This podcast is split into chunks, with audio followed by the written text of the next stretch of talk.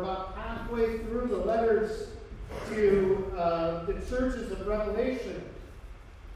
And we're, we're you know, I, I keep thinking, uh, Calvin, when did you show up? I prayed and you show up? That's pretty amazing. You know, because you weren't there earlier. Sorry, sidebar. You weren't there earlier, right? Okay. Uh, thank you, others. You know, I think I heard something similar to that from the man on the other side of the aisle.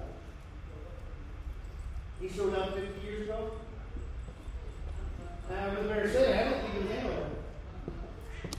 It's like father, like son. You know, um, 47, something like that, you know. You don't remember?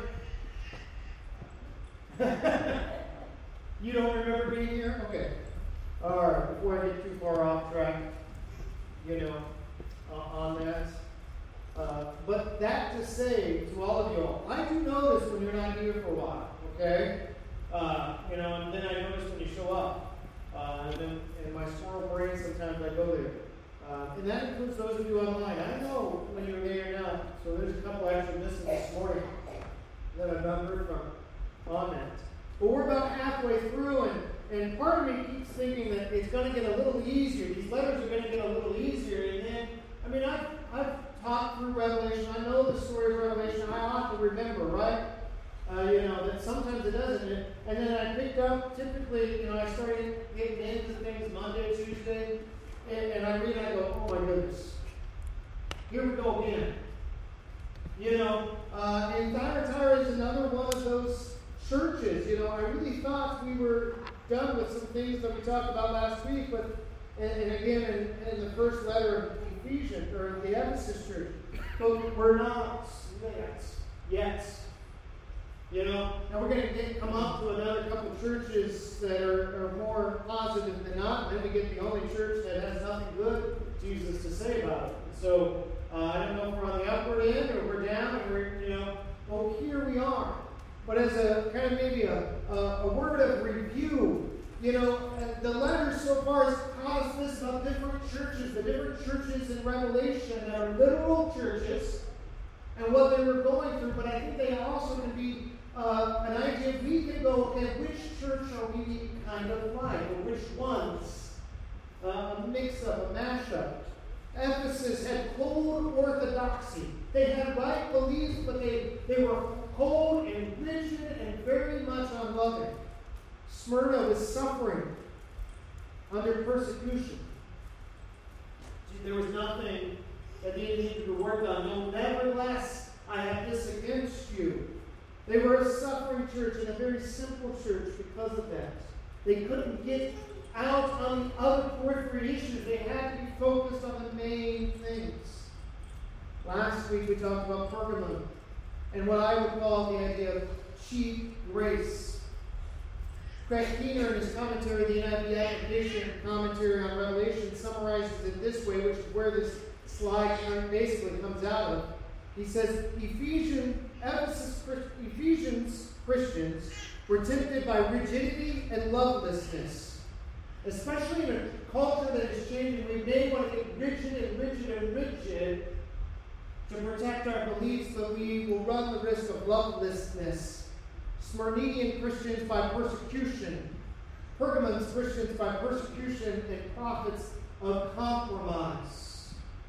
Where, where the idea that go ahead and sin because God is greater than sin is seen in the life of Jesus.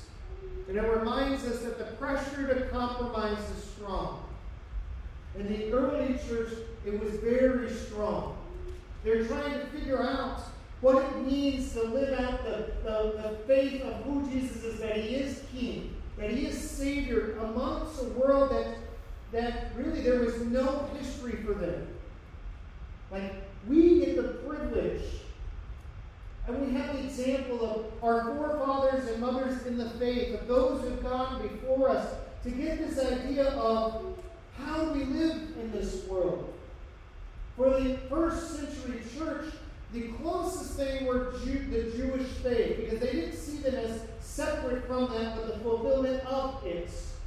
But now, by the time the book of Revelation is being penned, roughly, in my opinion, between 80 and 90 uh, AD. The Jewish faith is saying, no, no, no, they're not like us enough. And so, for the very first time, they're trying to figure this out. In a world that is very hostile. To say Jesus is Lord was also to go against the idea that Caesar is Lord. And most of these cities, they were temples upon temples, and we're not just talking about temples to, to gods that may have looked nice, but everyone knew they didn't really exist. But they would have a temple to the Caesar of the day, where they were to submit themselves to Caesar because he was to be their Savior. He was going to make all things right. Or as some at the birth of Christ would have maybe believed about the Caesar of the day, he was the Prince of Peace. Well, we know from Scripture that's not the case. But the pressure to compromise was very, very strong. In Thyatira, they faced a compromise from economic pressures. And all these cities to some extent, but especially Thyatira, which was a trade city, was a manufacturing town, so to speak. It was this idea that they had to be a part of one of the guilds of the day. Very similar to, um, you know, professional organizations in our days, but much different in a lot of regards. This was your very livelihood was tied to a guild, but those guilds weren't just loose connections. That's how you made any kind of living. But each guild had their own god. And they would have they would start their meetings with a with a dinner, but it wasn't just a potluck dinner. It was a dinner honoring that god of that trade. And the early church is trying to figure out what does this mean? Can I be a part of that? Can I be a part of that and not eat at the table and be faithful? Or do I have to just go, no, I can't be a part of it at all and figure out how I'm going to feed my family the rest of the week? This wasn't just a small matter for them. Thyatira didn't have maybe the wealth that Ephesus and others would have. The pressure to compromise economically, to feed one's family, was great. Was, to some extent, a life and death situation. You see how hard it was for the early church to try to figure this out. They weren't, this wasn't a compromise of maybe like Pergamum where they just wanted to go about and do whatever they wanted. This was a compromise that, as I might say, was oh so subtle. They want to do what's right, but they also want to still exist. And I would say, you know, where theirs may have been more in their face, our compromise today is one of subtlety. It is one where we may have uh, voices in our culture promising that they're going to resurrect what we need if we will just uh, align with them. Or a way of, well, it may be okay. Or no one will really know. The question we may ask, and I think to some extent the question that is being asked in Thyatira is, can I get away with this? It talks about the prophetess Jezebel, and I'm not going to go in deep there. We got little ears, and parents who need to teach them some of these things, but it's not my role necessarily. And there's lots there. But to some extent, uh, the, the person's name was not Jezebel, but it, they were uh, in the characteristic of Jezebel of the Old Testament that were trying to get the nation of Israel to compromise in their belief of who, who God was in the Old Testament, and for this trip, who is Jesus. And they they may have been encouraging, hey, it's okay, you can get away with this. No one will know. And Paul wrote earlier in the book of, I believe Timothy, where he talked about there, there is coming a day when people will, will uh, teach things that, that people like, that will kind of tickle their ears. But that is going to be a false time. That it, it isn't going to be true. 2 Timothy 3.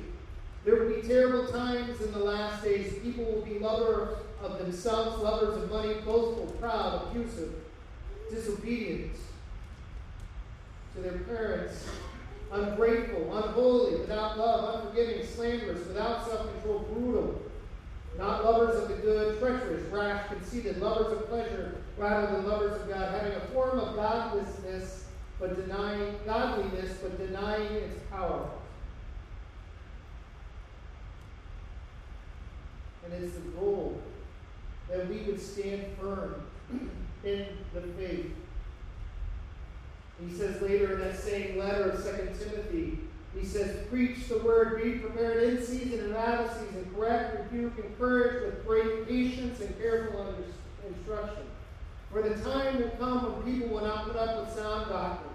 Instead, to suit their own desires, they will gather around a great number of teachers to say what their itching ears want to hear. They will turn their ears away from the truth and turn aside to myths. But you, Timothy, and I would say you, O church, keep your head in all situations, endure hardship, do the work of an evangelist, and discharge all of the duties of your ministry. The problem with some of these churches in Thyatira is, is, is part of it is they, it wasn't that they were necessarily seeking out false teaching, but, but they were starting to be pressured in such a way they said, well, does this, does this really matter if I hold to this? Well, maybe I can get away with this and still be a Christian. And friends, I would say that's very similar to what we live in today. Can I get away with this and still be a Christian? Do two wrongs make a right? Does character matter in all things? Or is it okay to slide things off over here, but as long as we're good enough when we're there? Are we wanting to hear things that make life easy? Or are we willing to go to realize that, that there are some things that are not true? That's hard work. And we must know the Scripture. We must look into Scripture and struggle with Scripture to answer those questions. We must sit with others and ask those hard questions so we do not unintentionally or intentionally compromise. We need a group of people around to get there. And we need those of us who are older in the faith to take someone who is younger in the faith and mentor, disciple, one on one, and in small groups just to pass on what we know to somebody else, to, to hear the questions. We've gotten so used in our church world of programs which are good, of discipleship and, and, and such, but we cannot lose fact that I believe we're coming into a world where one-on-one mentorship and discipleship is going to be the key to passing on the faith and discipling the faith and to open up the scriptures. Paul said to Timothy, and I think it goes to any of us who are older in our faith, keep your head in all situations. With patience, preach the word. Patience. Loving one another. You don't need a certain degree to mentor someone else. What you need is to be in the Word. And be willing to say, here's what I hear. And to know this Jesus sees all and knows all. In this letter, we read some very encouraging things, I think, to this church. It can be to us, but it's also an idea that these words that we read about Jesus here, they can comfort you, but they may also convict you. And I think the purpose was both. He says, we get this picture of Jesus. These are the words of the Son of God, whose eyes are like blazing fire, and whose feet are like burnished bronze. Goes on to say in, in verse 23 All the churches will know that I am he who searches hearts and minds, and I will repay each of you according to your deeds. Jesus sees all this imagery. In that, in that town, there was this idea that, that there may have been a de- deity that was kind of spirit like, you could kind of see in. And what John is saying, look, there is one who sees all and knows all. And it isn't these temples here, it isn't the Caesar. It is Jesus, the Son of God, which was a statement in of itself. Of saying, look, he is the true Savior. And if you think you can get by with something, know this, you cannot. At the same time, if you are facing the, the pressure of compromising and you are standing firm, hear these words I know your deeds, your love, and your faith, your service, and your perseverance. And I will repay everyone according to their deeds. Jesus sees when you're, you're being faithful. And there were many in this church that were being faithful. And Jesus saw that. The, the, the idea of the eyes, the blazing eyes of fire, wasn't a conviction to them, but should be a comfort to them. The idea of their feet, his feet being, you know, uh, this idea of bronze.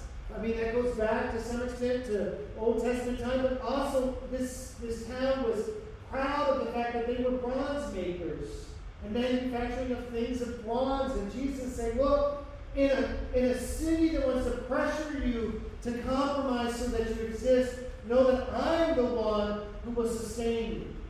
I'm the one who will provide for you. If you will take a stand, or if you will continue on, my feet are fitted securely to the ground.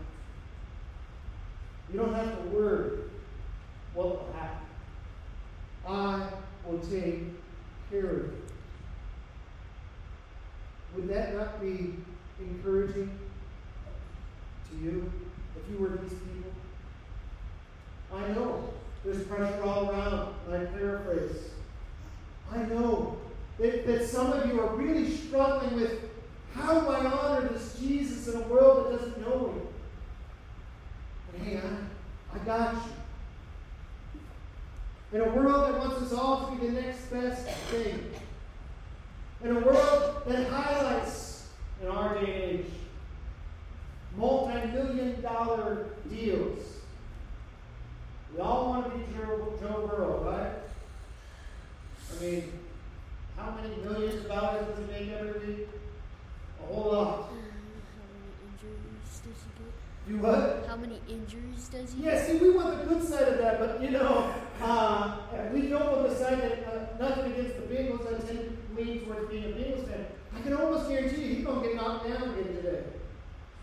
And I know this much: you can't pay me enough to have a bunch of big dudes coming after me just to lay on me. Okay? My man's I'm calling for lift assist every day, if that's the case. But we highlight that, do we not? We highlight, hey, you need the bigger, the better thing. That'll make life easier. And sometimes in that, we compromise. Or sometimes we just think, well, no one else really will know.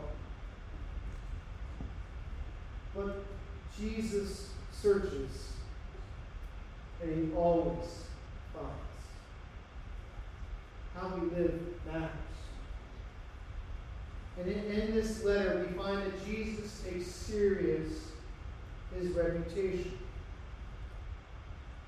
those who are compromising, maybe in great ways, maybe uh, it wasn't unknown in those days that to be a part of a, a temple cult of the days, you would do things that seem unimaginable to us today. God says, Don't worry, I will take care of it. And sometimes we need to have faith in that. But what I love about this letter is towards the end, we see the heart of Jesus. He says, I have searched hearts and minds, and I will repay each of you. Verse 24. Now I say to the rest of you in Thyatira, to you who do not hold to those teachings and have not learned the deep, dark secrets. See, part of what was going on is they were promising to unveil more Scripture, more knowledge than what Scripture tells us, in a way of trying to be certain we will find things, and I will tell you that's where conspiracy theories start to come up. There's a little bit of truth, and they say, well, this is the real truth. That really, it, it's just a version of something. But there's enough truth in there to say, see. And we, as the people of God, need to be very, very careful we don't allow ourselves to go down a path of trying to figure out everything because we have a God who knows all. And that's where we ought to go for knowledge. But he says this I will not impose any other burden on you except to hold on to what you have. Paul, Jesus was asking them and us to do is just keep going. You know, there were many here that were doing good things. The letter says, You have continued on. You are doing more now than you were at the beginning. You, you are persevering on. So he says, I'm not going to burden you any more than just keep going.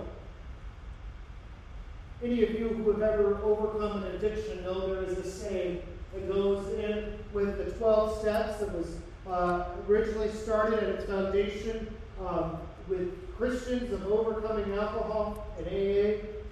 Here's a statement there that says, one day at a time. Not today.